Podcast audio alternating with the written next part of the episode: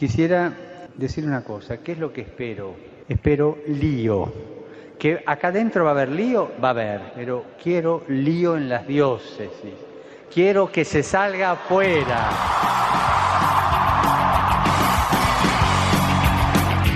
Armando Lío, con Fran Juárez desde Murcia. No puedo pelear contra algo invisible. Muy buenas noches, queridos amigos de Radio María, seguidores de Armando Lío. Nos encontramos aquí todos listos, preparados, en medio de esta semana casi cerrando ya, ya, ya, que está al terminar esta maratón que se ha celebrado en todos nuestros países, ya sabéis, para poder apoyar esta gran inicia- iniciativa que es Radio María, no solamente en, nuestras, en nuestros lugares de origen, sino más allá, aquellos lugares donde más hace falta que llegue no solo el, el mensaje del Evangelio, sino también todo lo que ello conlleva, la oración y por supuesto también, incluso en muchos lugares, la importancia de que llegue allí la información, una información veraz, una información real en tantos países que hace tanto bien Radio María, y nosotros pues tenemos la suerte y el gozo de poder ser el broche de oro en esta maratón en muchos de los países donde estamos emitiendo en esta noche de domingo, séptimo domingo de Pascua. Armando Lío, hoy diferente, ya no queda nada que perder.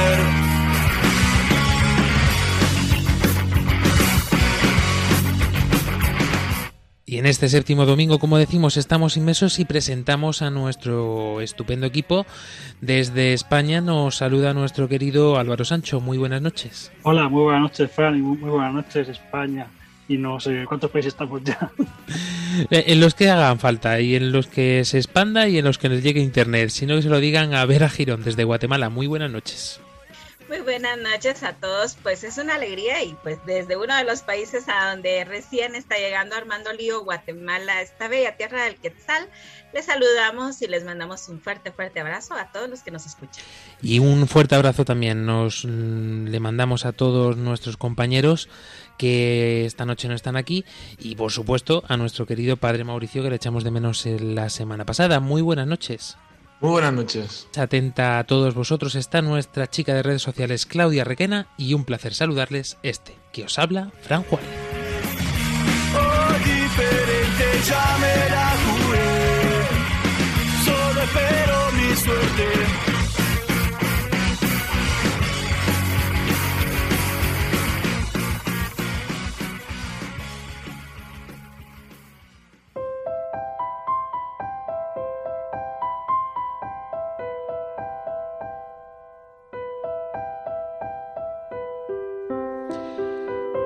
Antes de comenzar este programa, como siempre, nos ponemos en las manos de la Virgen.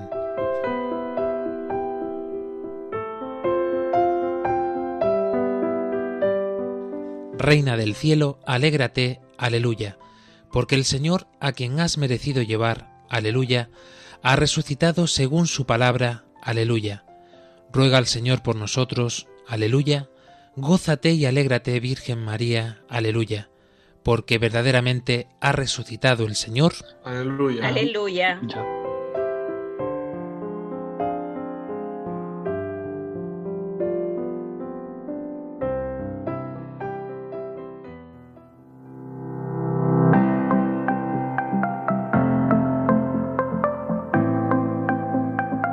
Y con este Regina Cheli que nos estamos cuajando, como decimos aquí en España, todos los domingos para empezar el programa, si es que luego después nos llegan pues tantos comentarios como los que vamos a escuchar esta noche. Y ciertamente, como ya sabéis, eh, estamos pendientes tanto en Facebook como en Twitter, así como en Instagram, también en nuestro correo electrónico armandolio arroba radiomaria punto es o en nuestro número de WhatsApp, que si no te lo has aprendido todavía, pues te dejamos un segundito para que vayas corriendo a coger papel y boli, iba a decir, o lápiz, para que puedas apuntar. El número de teléfono de WhatsApp es el más treinta y cuatro, seiscientos ochenta y cinco, veinticinco, veintidós, cincuenta y cinco, más treinta y cuatro seiscientos ochenta y cinco, veinticinco, veintidós, cincuenta y cinco. Cuéntanos cómo estás viviendo este tiempo de Pascua, cuéntanos cómo estás viviendo tu fe en sí, porque de eso va a ir precisamente el programa de esta noche. No tanto en torno a una pregunta concreta, sino a una pregunta un poco más general, que la veremos en su debido tiempo, en su debido momento. Por eso en esta noche le damos al play a Lío Galilea.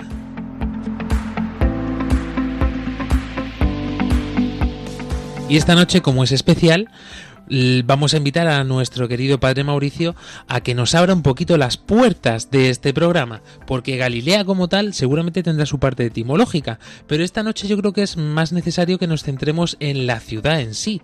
¿Qué significa este Galilea? Que es lo que vamos a descubrir durante todo el programa, pero sobre todo eh, todo tiene un sentido, un porqué. Hablamos de los lugares, de los sitios en otros programas, de la importancia que tienen, y precisamente todo el que visita Israel dice, es que es algo algo tremendo, porque te das cuenta de que todo lo que nos narran los evangelios, lo que nos narran los profetas, el Éxodo, el Génesis, todo tiene un, un, un sitio concreto en este mundo, en esta tierra en la que vivimos, no, es, no son mundos ficticios. El Señor ha querido nacer en un punto de la tierra muy concreto, todo tiene su sentido y, y cada cosa tiene una historia de detrás. Eh, hay... Eh, estudios que dicen que en el fondo este volver a Galilea después de la resurrección es en el fondo un volver al, al origen, ¿no? Volver a, al punto de partida para volver a salir, ¿no? Porque sabéis que cada evangelista tiene un sentido de un sitio concreto. Lucas es más de Jerusalén, ¿no? Es en Jerusalén donde comienza todo y es donde continúa todo después en los Hechos de los Apóstoles. Hoy el Señor nos invita a poder ver en Galilea, en el fondo, pues un poco lo que el Señor quiere concedernos a cada uno de nosotros. Muchas veces nuestro pensamiento va al pensamiento, digamos así, por decirlo así, protestante, ¿no? Del pensamiento de que, por, bueno, eso lo tenemos por las películas y por lo que vemos, que al final es un pensamiento anglosajón, ¿no? De la mejor forma de hacer nuevas todas las cosas es destruirlo todo y comenzar de cero. Hacerlo todo nuevo, pero mmm, destruyéndolo todo. Y el Señor no es... El Señor es católico, digamos así, que es verdad que, bueno, no quiero entrar en ninguna crisis ahí, pero vamos, en el sentido de mmm, Dios hace nuevas todas las cosas, pero en la carne, en la realidad de la tierra, en el sitio donde todo y cada sitio de Galilea poder verlo, eh, en la Tierra Santa, eh, el ver eh, la casa, ¿no? El ver el origen, el ver dónde el Señor se encontró con estos hermanos y dónde nos quiere llevar también a nosotros. Y de forma mucho más concreta, eh, porque sí que tiene un sentido, querido Álvaro Sancho, eh, no solamente la palabra en sí de Galilea, sino mm, geográficamente. Sí, eh, Galilea es, es dentro del, de lo que el, del pueblo judío, eh, había tres, hay tres provincias y es la que estaba como más alejada de, más al norte, más alejada de Jerusalén, y es donde, donde Jesucristo empezó su, su, su vida pública, vamos. Y bueno, es una región histórica, es una región montañosa, está situada, como digo, al norte, eh, y está entre el mar Mediterráneo y el valle del Zabulón. Tiene límite el valle del Zabulón al oeste, eh, al norte tiene el Líbano, el valle de Jezreel y de, uy, qué nombres más raros, tío, Beit Shel, Beit, y el valle de Beit Shean al sur. El Jordán, el Jula, el Kinaret al este, y con ello eh, nos queda enmarcada perfectamente esta provincia, que es precisamente lo que significa en hebreo Galilea, la provincia. Y eh, situados geográficamente y con el significado obtenido de esta palabra, nos podemos también hacer un poquito mmm, de pensamiento en nuestra cabeza de por qué dicen, por ejemplo, eh, este salmo, creo que es, no es un salmamiento, es de un trocito del Cantar de los Cantares, dice, ven del Líbano esposa, ¿no? Es como también una invitación hacia aquí. Y, eh, y Galilea, yo creo que valdría la pena enmarcar que, por lo menos lo que yo encontré aquí, es que es una de las regiones de colinas, entre ellas el célebre Monte Tabor, lugar en el que, según la tradición cristiana, ocurrió la transfiguración de Jesús. Y dice que el clima es lluvioso y húmedo, registrándose una pluviosidad de hasta ochocientos eh, milímetros. Y las principales actividades económicas son la agricultura y la pesca en el mar de Galilea. Dice que es una encrucijada de caminos entre las planicies mediterráneas y los desiertos al este del río Jordán. O sea que cuando el Señor los manda a Galilea, eh, hay que prepararse bien preparados, coger chubasquero, coger paraguas, con una buena brújula, porque si no por mitad de los caminos te pierdes, y encima por zona montañosa y rocosa. Incluso tiene eh, Alta Galilea y Baja Galilea, que es con lo que termina esto. Dice que el límite entre Alta Galilea y Baja Galilea es el valle de Beit Harem.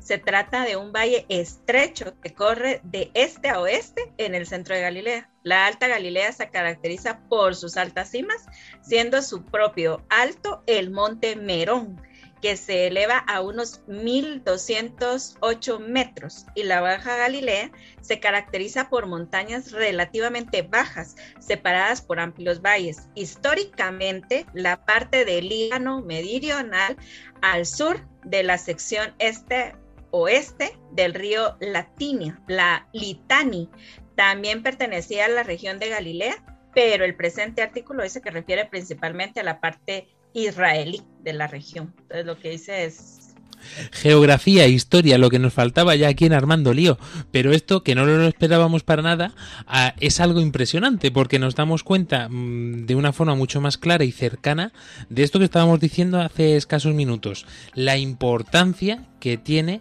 Padre Mauricio, ahora sí, eh, el ver que estos sitios concretos eh, incluso pueden tener un sentido, tendrían su sentido cuando el Señor eh, manda a todos los discípulos hacia allí, que por supuesto tiene este sentido profundo del que has hablado antes. Pues sí, esto que has dicho de, de, del Ben del Líbano, eh, di, hay una, eh, unos estudios que se hacen en, ahora mismo eh, en un libro de las fiestas judías y el Mesías de, de Francesco Voltaggio, que es uno estudioso de, de todos los signos de la, de la Sagrada Escritura y tal, y dice que en tiempos de Jesús el templo tenía una carga simbólica enorme, ¿no? Dice que mmm, lo curioso del nombre del Líbano, dice quizá porque el primer templo había sido construido con cedros del Líbano, o sea, hace referencia ni siquiera al Líbano físico como sitio, sino al templo de Jerusalén. O sea, de, de todas formas el título tomó un significado simbólico en hebreo del nombre Líbano, que también está ligado con el término Labán, ¿no?, que quiere decir blanco, ¿no? Que apelativo que se debía al segundo templo, que era blanquísimo y resplandeciente, ¿no? Eh, en el fondo esta relación tiene con respecto al templo eh, que se hacía allí, la liturgia que tenía que ver con el perdón de los pecados de Israel, ¿no? Sobre todo en el Yom Kippur, que decía: así, aunque vuestros pecados fueran como la grana, cual nieve blanquearán, lo que decimos en el Salmo cincuenta todos los viernes de Todos los viernes dice: lávame, ¿no?, quedaré más blanco que la nieve. Es esta palabra profundísima de que al final es lo que Jesucristo porta en sí, eh, fruto de la resurrección, que es el perdón de los pecados. Es este espíritu que nos concede la gracia de poder recibir este perdón. Eh, es una gracia enorme, que una, una, una unión esponsal que perdona todo, que purifica todo y que nos hace puros, blancos, y para aparecer la, toda la imagen esta de la semana in albis, ¿no? Esta semana en que los que habían recibido, los neófitos que habían recibido el bautismo, estaban vestidos con las vestiduras blancas, con este lino que habla ya de la Jerusalén celeste, de la Jerusalén del cielo, del Líbano para siempre. Vamos, que eh, vemos que incluso los signos y la simbología dentro de los sacramentos, o dentro de la liturgia, mejor dicho, eh, incluso tiene relación con esto mismo que estamos comentando, para que veamos y nos demos cuenta de que aquí todo tiene un porqué y no se hace nada porque sí, ni es cuestión de azar, ni de que a un señor se le haya iluminado la cabeza y haya dicho: ¡ay!, pues vamos a poner esto de tal forma, o vamos a decir tal palabra en tal sitio. No, todo tiene su porqué. Como su porqué tiene también que este programa sea un tanto especial y vayamos eh, un poquito entrelazando con esta temática de Lío Galilea, testimonios que son tan importantes y que reflejan que otros, como nosotros, han ido también, han escuchado este llamado, esta llamada, como nos diría también el Papa Francisco, de Cristo, y han acudido allí donde sabía que lo iban a encontrar, donde les dijo, ¿dónde? En Galilea. El Señor en mi vida ha hecho muchas cosas, desde abrir oportunidades, abrir puertas para uno poderse desarrollar. El Señor es tan grande que hace tantas cosas para nosotros que al final a veces ni nos damos cuenta. Simplemente por el hecho de levantarse en las mañanas ya es una, un regalo que el Señor nos da, y de verdad que solamente levantarnos en la mañana es como un... Eh, hace algo por nosotros. O sea, poder vivir un día más es como poder... Un, es un regalo de Él. Entonces, ¿qué ha hecho? Ha hecho tantas cosas en mi vida, ha abierto puertas, ha abierto oportunidades. De verdad que de la mano de Él siempre van a venir oportunidades y siempre van a venir cosas mejores, que es como indispensable en mi vida. Muchísimas gracias por esta primera experiencia.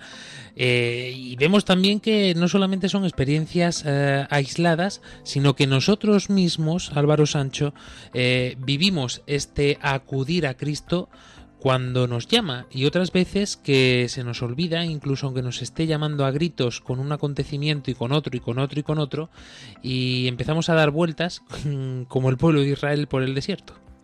Cierto. Eh, yo, ahora que lo dices, eh, recuerdo que, que hubo una peregrinación que se montó en, en nada, en dos meses, y a la que fui con, con Daniel Pozos precisamente, allí a Galilea, y fue porque dije, ¿te vienes dentro de un mes?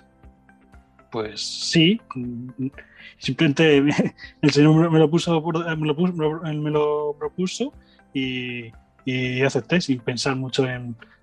En, en temas económicos, en temas de estudios, y la verdad es que, bueno, pues tengo, tengo muchísimas anécdotas para, para contar, pero bueno, ya, ya os contaré en algún momento.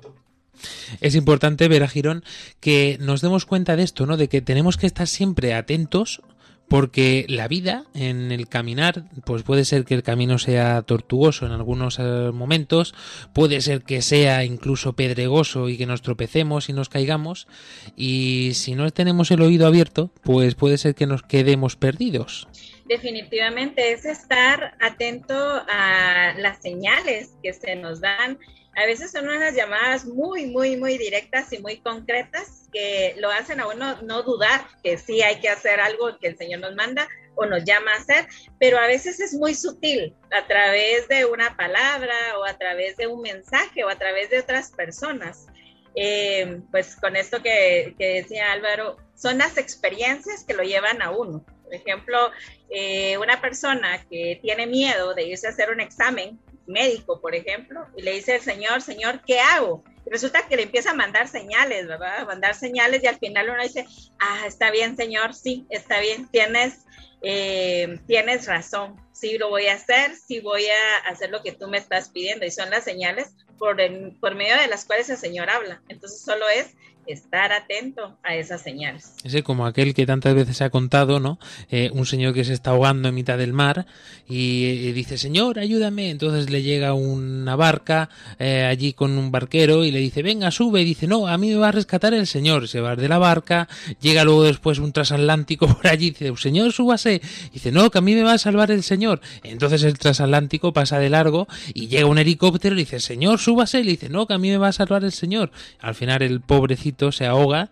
sube al cielo y le pide explicaciones a Dios, le dice, pero vamos a ver, con lo que yo he confiado en ti toda mi vida y, y, y no me has podido rescatar, dice, pero vamos a ver, alma de cántaro, si te he mandado tres ayudas y no has querido coger ni una. Pues muchas veces, Padre Mauricio, eh, esto es lo que nos pasa, ¿no? A más de uno y a más de dos. Sí, es verdad que mmm, está detrás...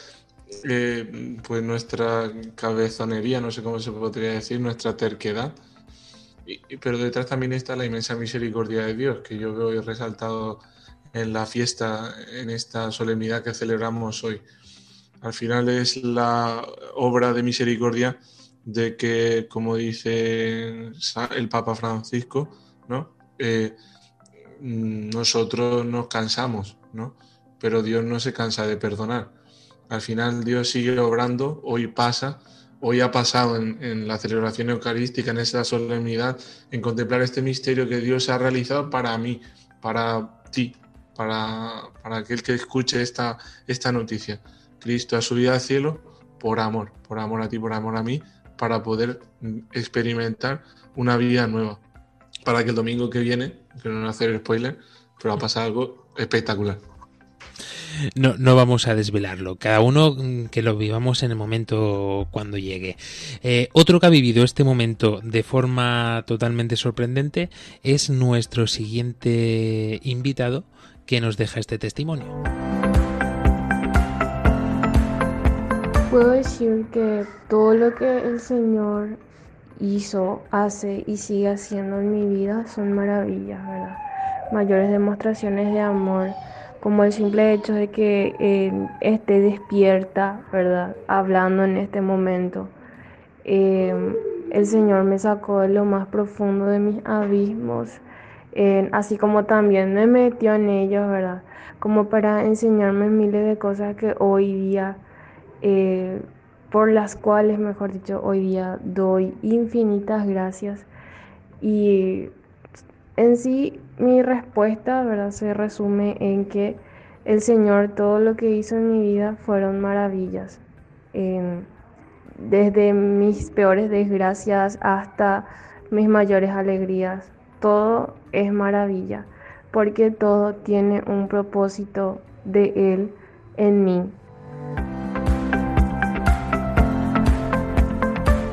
Qué riqueza, de verdad, de testimonios, de experiencias, y qué alegría poder ver cómo el Señor actúa en cada uno de nosotros de una forma, de otra.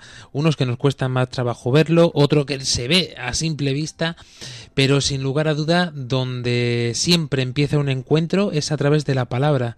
Y por esa palabra, Álvaro Sancho, eh, estamos también nosotros aquí. Vamos a adelantar esta segunda parte, como tenemos acostumbrados a todos nuestros oyentes durante esta época de Pascua, pero vamos a adelantar el Evangelio de hoy porque creo que es importante. En aquel tiempo se apareció Jesús a los once y les dijo: Id al mundo entero y proclamad el Evangelio a toda la creación. El que crea y sea bautizado se salvará. El que no crea será condenado. A los que crean les acompañarán estos signos: echarán demonios en mi nombre, hablarán lenguas nuevas, cogerán serpientes en sus manos y, si beben un veneno mortal, no les hará daño. Impondrán las manos a los enfermos y quedarán sanos. Después de hablarles, el Señor Jesús fue llevado al cielo y se sentó a la derecha de Dios. Ellos se fueron a predicar el Evangelio por todas partes, y el Señor cooperaba confirmando la palabra con las señales que los acompañaban. Claro, nos preguntamos a raíz de esto por qué hemos llamado a este programa Lío Galilea. Pues precisamente los apóstoles estaban en Galilea cuando el Señor pronunció estas palabras y les mandó a predicar por todo el mundo.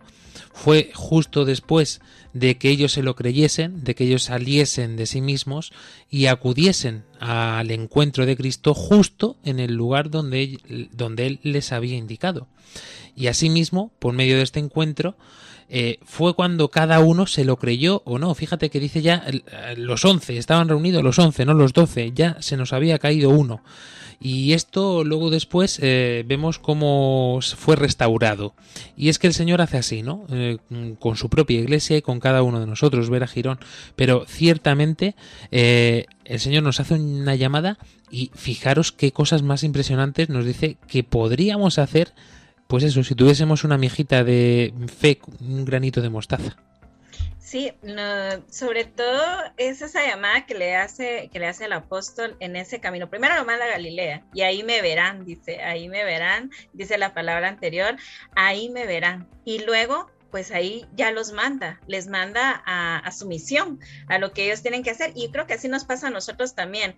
De repente llegamos a un lugar, no sabemos por qué es que llegamos, eh, un cambio de casa podría ser, estamos viviendo en algún lugar y de repente nos envía a otro, a una provincia, a una aldea, nosotros acá en Guatemala, un municipio, una aldea, y de repente y uno no entiende al principio y resulta que llega uno a ese lugar y ahí empieza la misión, empiezas a integrarte a grupos, a trabajar dentro de la iglesia, y entonces lo mismo pasa con los apóstoles, los manda a Galilea porque es de ahí donde tiene que empezar la historia, y ahí es donde empieza nuestra propia historia también. Entonces los apóstoles llegan, empiezan a encaminarse, se van a los rumbos que tal vez ni ellos jamás imaginaron poder llegar, y lo mismo pasa con nosotros también.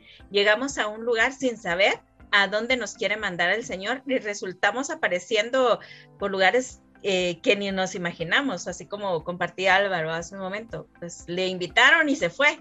Yo creo que él no lo tenía pensado en ese momento, o alguno de nosotros hemos llegado a lugares que jamás imaginamos, pero porque escuchamos al Señor, fuimos a donde Él nos mandó y de ahí nos fuimos cada quien a la misión que nos correspondía.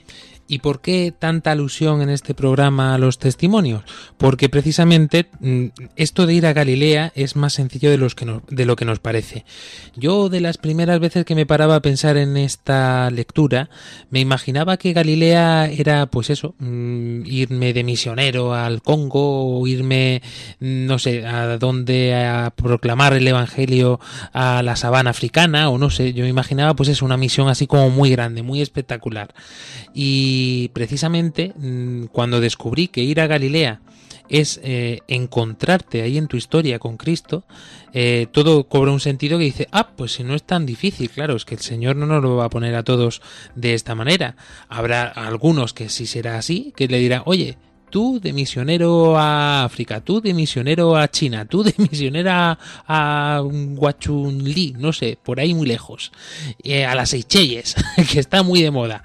Pues eh, a lo mejor es así, pero en el día a día, como somos tozudos, nuestra Galilea está mucho más cerca de lo que nos pensamos. Nuestra Galilea está en nuestra casa, nuestra Galilea está en nuestro matrimonio, está en nuestros padres, está también, sobre todo, en nuestro día a día, en nuestra vida, encontrarnos eh, fuertemente con nuestra historia y tener conciencia de cuál es, de cómo el Señor ha ido obrando poco a poco y, y se ha ido encontrando con nosotros cuando nos ha llamado. Por eso, con este tic que te acabamos de dar, con esta apreciación, creo que es algo muy útil que nos puede ayudar a muchos a volver a encontrarnos con él, porque claro, si ya no es algo así tan espectacular ni tan complicado, a lo mejor ya podemos salir de nuestra pereza y decir, venga, voy a hacer un esfuercito aunque sea pequeño, me voy a levantar del sofá, como nos dijo el Papa Francisco, y voy a acudir a Galilea. Pero todo en su debido tiempo, todo, por supuesto, reposado, y todo, pues con oración, viene mejor. Lo que todo el mundo ansía, encontrar la felicidad, muéstrame, muéstrame Dios, para lo que está hecho mi corazón. Y es que es hacer uso pleno de mi libertad, es un camino a ciegas que se basa en confiar, es poner mi cara y dejarte rellenarlo. Dios, te pido que me ayudes a realizarlo. ¿Para quién soy yo? ¿Qué hago aquí? Si supiera los deseos que tienes para mí. ¿Para quién soy? Por mi nombre me has llamado. Dime, Dios, ¿cuál es tu camino soñado? Quiero encontrar mi vocación, molde perfecto de mi corazón, estar en ti, por ti ser enviado. Señor, quiero caminar contigo de la mano, donde mi corazón salte y el tuyo quiera reír. Señor, tú solo sabes lo que de verdad me hace feliz. Que ser santo es mi deseo, quiero que Dios, te pido, quiero ser tu mensajero para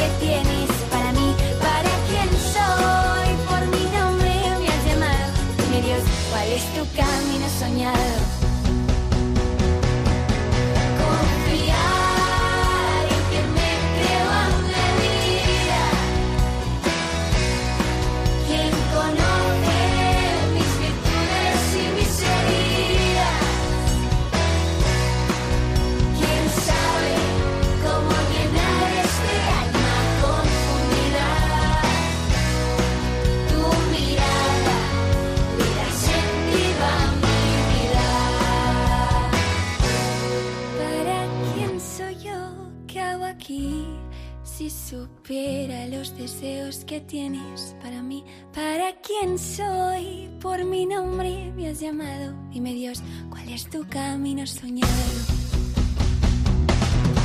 ¿Para quién soy yo? ¿Qué hago aquí? Si supiera los deseos que tienes para mí, ¿para quién soy? Por mi nombre me has llamado. Dime Dios, ¿cuál es tu camino soñado? ¿Para quién soy yo? ¿Qué hago aquí? Si supiera los deseos que tienes para mí, ¿para quién soy? Por mi nombre me has llamado. Dime Dios, ¿cuál es tu camino soñado? Estás escuchando Armando Lío en Radio María. Y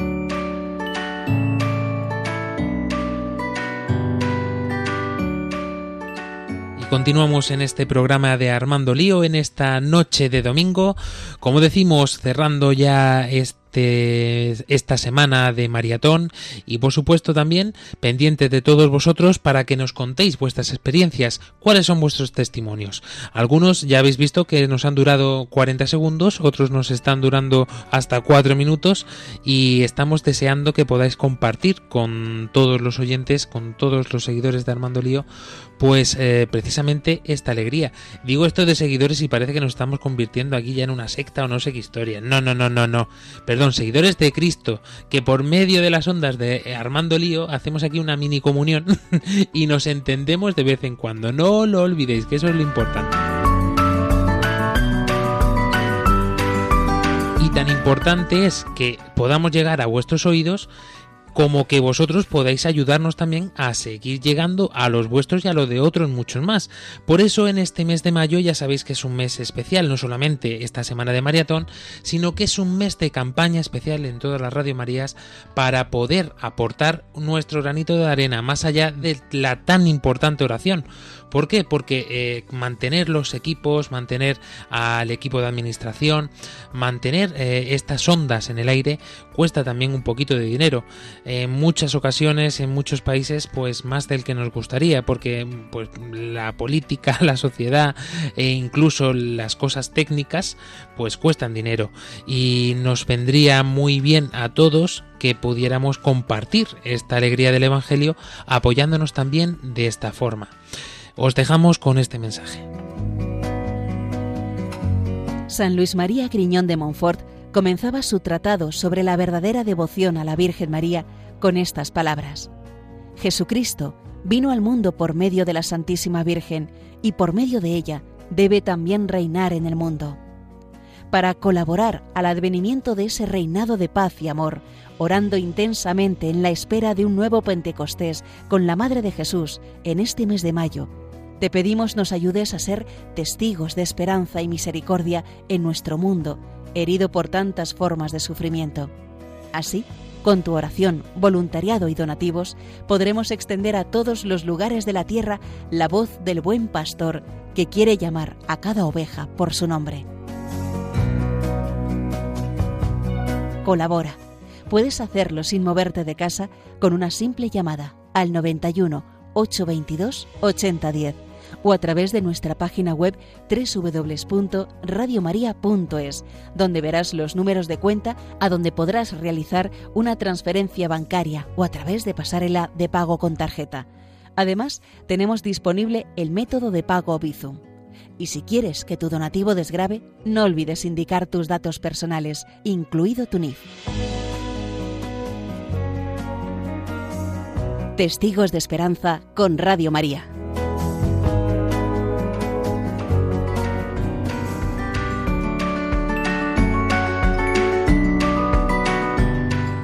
Pues ya sabéis, si os animáis, si os sentís un poquito llamados también a colaborar con este proyecto de Radio María, con esta Radio de la Virgen, pues ya sabéis cómo podéis hacerlo. Si os ha quedado alguna duda, que espero que no, porque es muy sencillito, ya sabéis que podéis acceder a la web de Radio María España, Radio María Panamá, Guatemala o Paraguay para poder aportar a la Radio María de cada país. Eh, está muy bien que podáis apoyar a España. Oye, que si puedes hacerlo, genial. Un donativo para cada Radio María de los cuatro países donde estamos, pues nosotros más contentos y más felices que unas Pascuas. pero sobre todo a apoyar al proyecto de cada país, porque es importante que pueda seguir subsistiendo y poco a poco que se vaya también renovando tantos equipos y tantas cosas que son necesarias.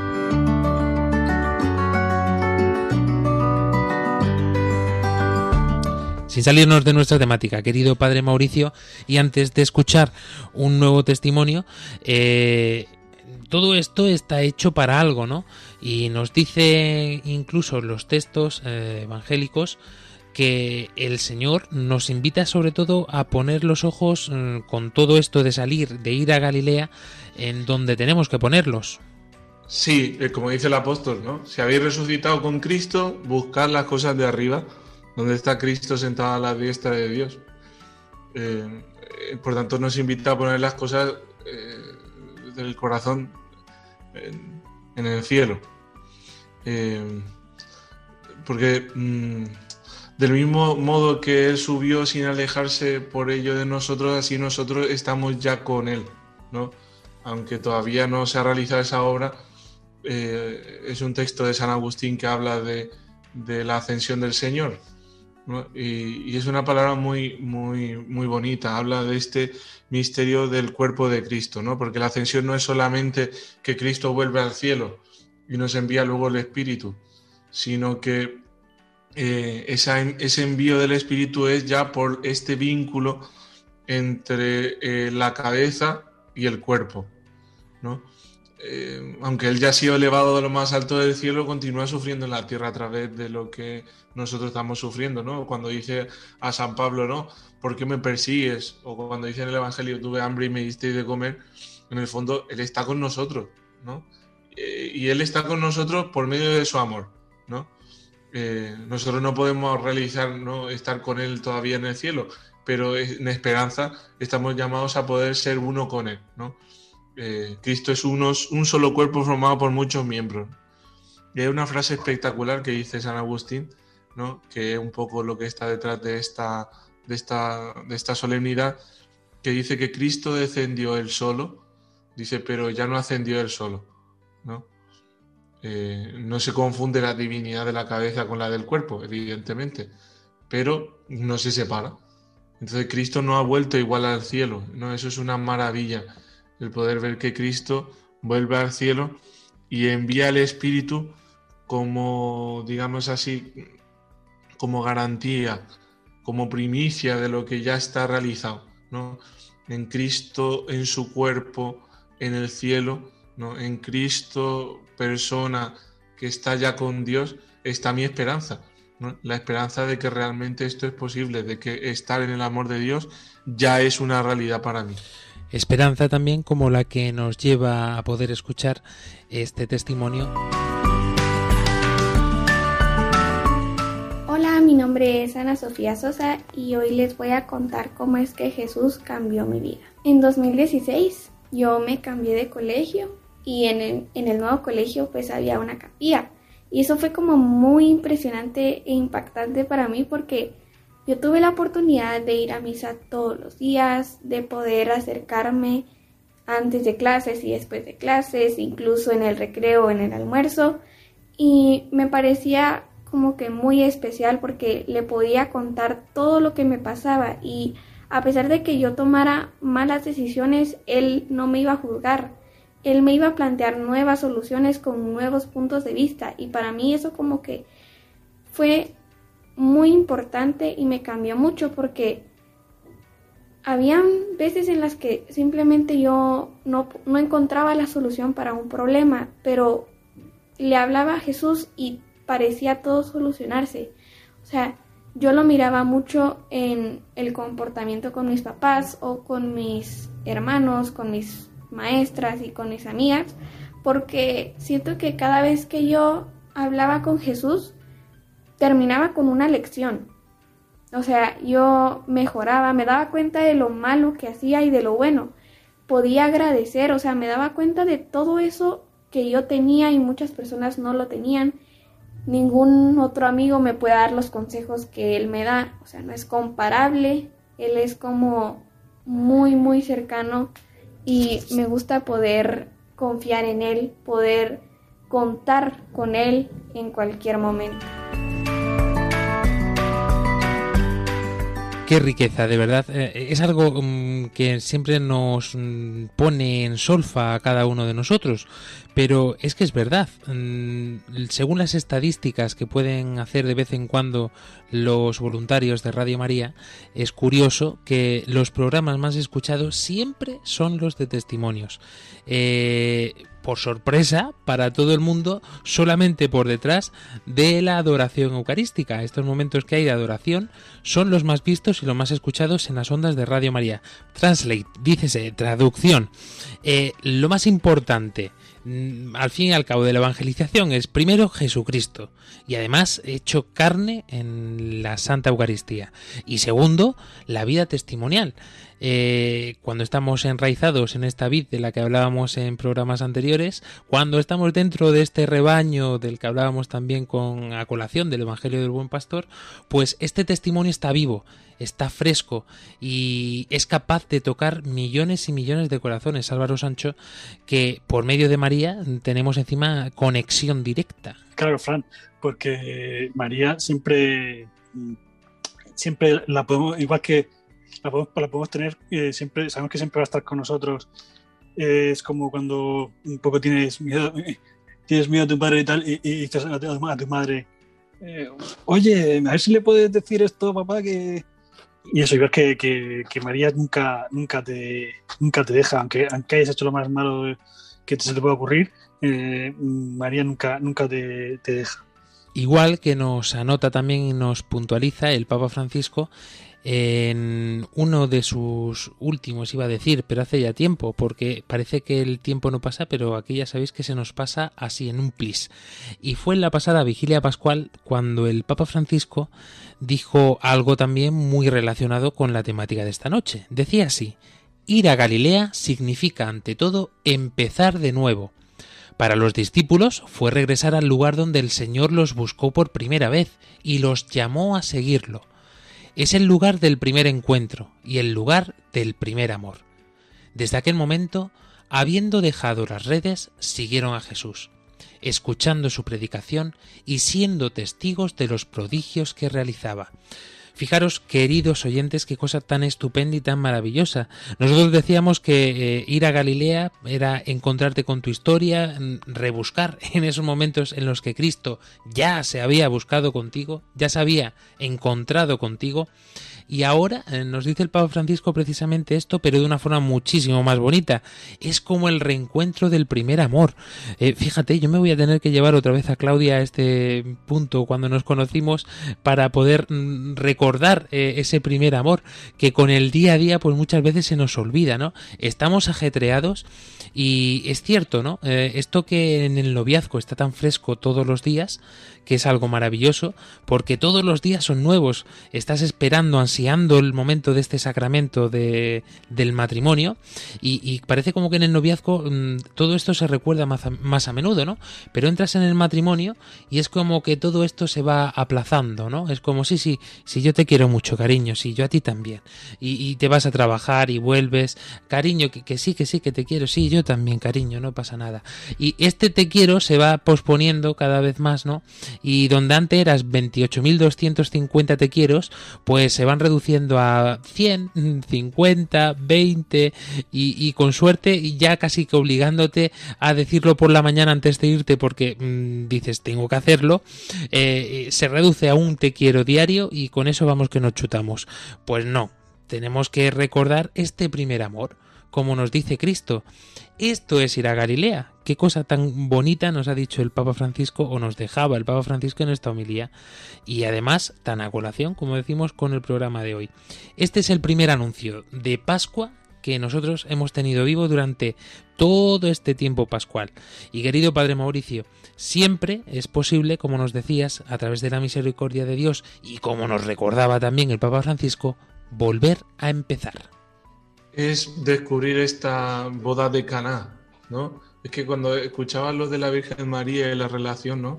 En el fondo, el misterio de la Ascensión nos habla de, de, de la Asunción de la Virgen, de cierta forma. Son dos acontecimientos distintos, son dos formas distintas de subir al cielo, pero no sé si te suena esto de las bodas de Cana, ¿no? O sea, dice, iré a prepararos un sitio, dice, ¿no? Jesucristo, ¿no?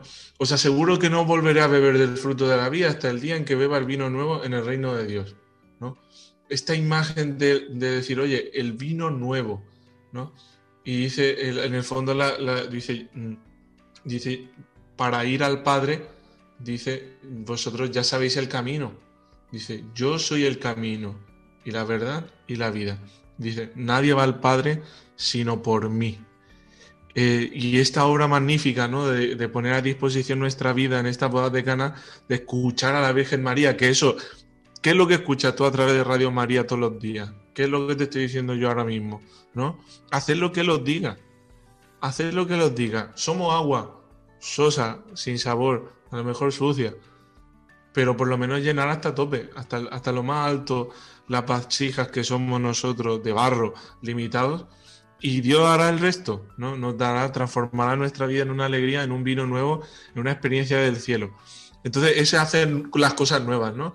Es lo que somos, ¿no? Que es agua, y hacer las cosas nuevas es, en la obediencia, un vino nuevo, la alegría de verdad, la vida del cielo ya. Y querida Vera Girón, si es que estas palabras, bueno, antes de continuar, es que eh, ciertamente, Padre Mauricio, eh, yo creo que es que en las bodas de Caná nos quedamos todos con que Cristo mmm, hizo, convirtió el agua en vino y le dijo a su madre, la llamó mujer, como si fuera una, una más de los invitados, y se nos olvidan estas cosas y estos de- detalles, que fíjate, si habremos escuchado veces esta palabra, y yo no me había percatado nunca de, de esta parte. Pues exactamente igual yo creo que nos puede pasar, Vera Girón, como decíamos, con esta segunda parte de la homilía del Papa Francisco.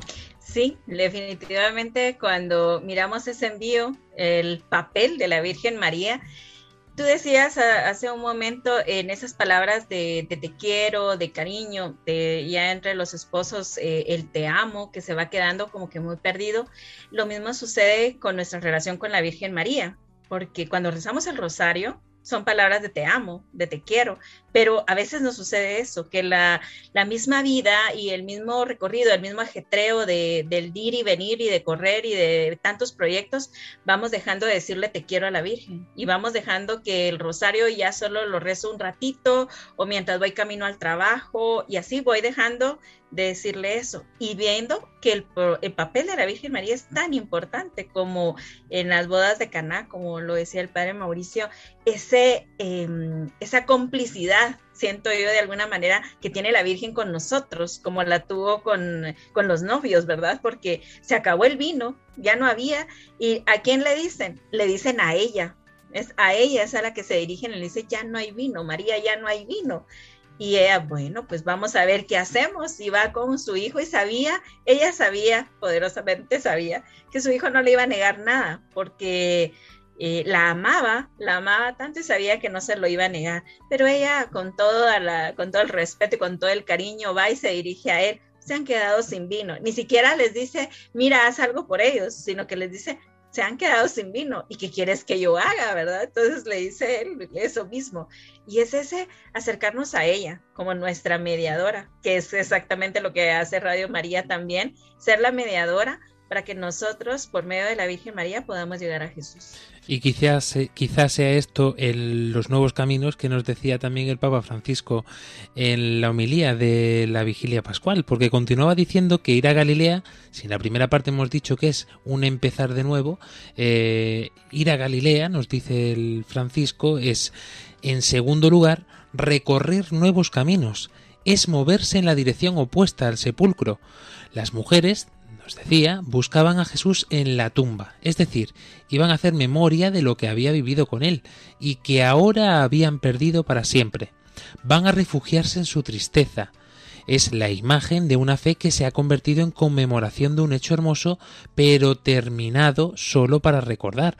Y así vivimos muchos de nosotros muchas veces, queridos amigos y oyentes de Armando Lío. Parece que vamos de domingo en domingo, de Eucaristía en Eucaristía, de misa en misa, o a lo mejor de celebración en celebración, o de reunión en reunión, o de programa en programa, pasando páginas del calendario, y no nos damos cuenta de que todo es nuevo, ¿no? y lo vivimos como una rutina, como bien nos tiene acostumbrado este mundo, ¿no? Que aquí todos los años empiezan en uno de enero y acaban en treinta y uno de diciembre, con el fun fun fun y con la pandereta y los villancicos. Eh, ¡Qué alegría, por supuesto! Pero no tenemos que olvidarnos de lo importante, que todo esto son tiempos nuevos, porque tú, querido oyente, no eres el mismo del uno de diciembre del año dos mil veinte al uno de diciembre del año dos mil quince. Ni siquiera eres el mismo de esta noche a mañana, porque vas cambiando, estar, estás en constante evolución y están pasándote acontecimientos distintos, aunque sean las pequeñas cosas. Quizá ahí es donde más podemos encontrarnos con Cristo. Muchos de los santos los describen así, ¿no? Es como una gozada, la santidad de lo pequeño.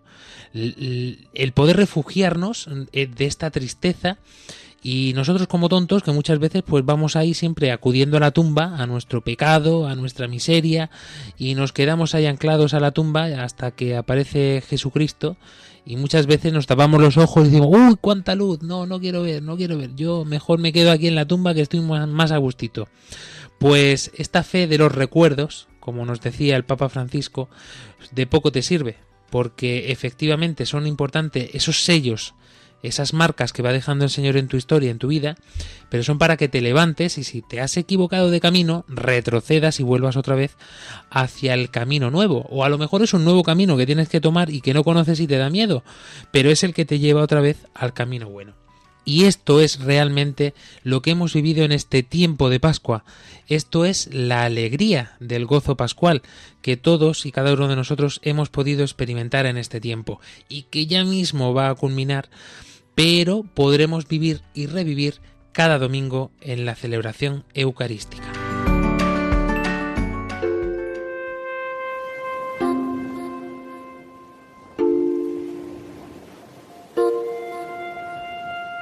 Se nos acaba el tiempo, ha sido un verdadero placer estar con vosotros, pero querida Vera Girón, el tiempo es imparable.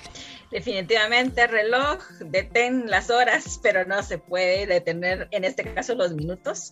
Pero ya para despedirnos, pues definitivamente, esperar a dónde nos lleva el Señor, dejar escuchar, dejemos lo que Él hable y dejémonos llevar por Él y vayamos a cumplir la misión, vayamos a nuestra Galilea, veámonos, encontrémonos con Jesús y aceptemos la misión que Él nos lleva. Álvaro Sancho. Pues yo, yo me imagino ahora a los, a los, eh, a los apóstoles después de, de que Jesús ha muerto, eh, de que ellos iban a, a, a siguiendo un Mesías a Jerusalén, a, a, a conquistar el mundo, mmm, y ver que no, que muere y tal, y que luego le dice, pues volver a Galilea. Y dice, ¿pero cómo que a Galilea? Y si ¿de dónde, dónde venimos? Y, y, y luego encontrarte con este evangelio que dice que harán símbolos, harán signos increíbles. Y ver como, como eh, eso, ese Mesías que ellos buscaban no era como ellos creían, era de otra manera, era como él, como él quiere. Pues esa invitación queda sin lugar a duda, Padre Mauricio. Yo, a mí, a mí me ha ayudado mucho esta, este programa, el, el ver los signos de la importancia de la Virgen María eh, detrás de esto. Es verdad que el relato que hemos leído este domingo eh, es el de Marcos, ¿no? Pero en, en el relato de Lucas, Lucas pone en el mismo día tanto la ascensión como el día de Pentecostés, y pone que la Virgen María estaba el día de Pentecostés, pero también estaba en la ascensión, ¿no? Hay un libro antiquísimo de mil ochocientos noventa y nueve que no voy a citar porque es un rollo, pero eh, básicamente hace este paralelismo de cuando y Cristo dice so, cuando Cristo sea elevado sobre la tierra atraeré a todos hacia mí. Habla de que si la Virgen María fue testigo de la elevación de la cruz de Cristo, ¿no? Eh, también ha sido el, el testigo de la ascensión, aunque no figure explícitamente, documentalmente, de que la Virgen María estuviera presente, pero es mucho más bonito, ¿no? Porque ya veremos el domingo que viene. Pero, claro, cuando ella vio la elevación de Cristo en la cruz, ¿qué hizo Jesucristo en la cruz? La entrega, la donación más explícita que hace Cristo en la cruz, no es ni de su sangre, ni de su espíritu, sino es de su madre. Se lo entrega a la iglesia, ¿no? Es esta, este, esta iconografía de, la, de Pentecostés, que la Virgen María está en el centro, ¿no? Recibiendo el Espíritu Santo. esto es maravilloso, ya lo veremos, el domingo que viene continuaremos, ¿no? Y seguiremos cantando El Señor resucitó y ánimo, aleluya. Justo me la has quitado de la boca porque te voy a decir, aprovecha que creo que es el último domingo que te queda para cantarlo. Pero no, seguro que habrá otro domingo y otro domingo y otro domingo. Queridos oyentes, ha sido algo apasionante, sin lugar a duda, vivir con vosotros todo este tiempo especial que abrimos en Cuaresma ya hace ya unos cuantos meses y que podemos decir que culmina ya en el domingo que viene para volver de nuevo a nuestra, para volver a Galilea en una nueva etapa por un nuevo camino, que si os soy sincero ni siquiera sé yo por dónde, qué derroteros nos va a llevar el Señor. Nosotros estamos atentos, por supuesto, con los oídos bien abiertos para ver hacia dónde tenemos que tirar. Todo lo veremos, todo lo escucharemos y esperemos obrar milagros, porque no somos superhéroes, somos simples pecadores que nos hemos encontrado cada uno en nuestra vida, en nuestra historia, en nuestro día a día, en las pequeñas cosas, con Cristo y este resucitado. Hasta dentro de siete días. Panamá, Paraguay, Guatemala. Hasta dentro de dos semanas, España. Adiós. Adiós. Adiós.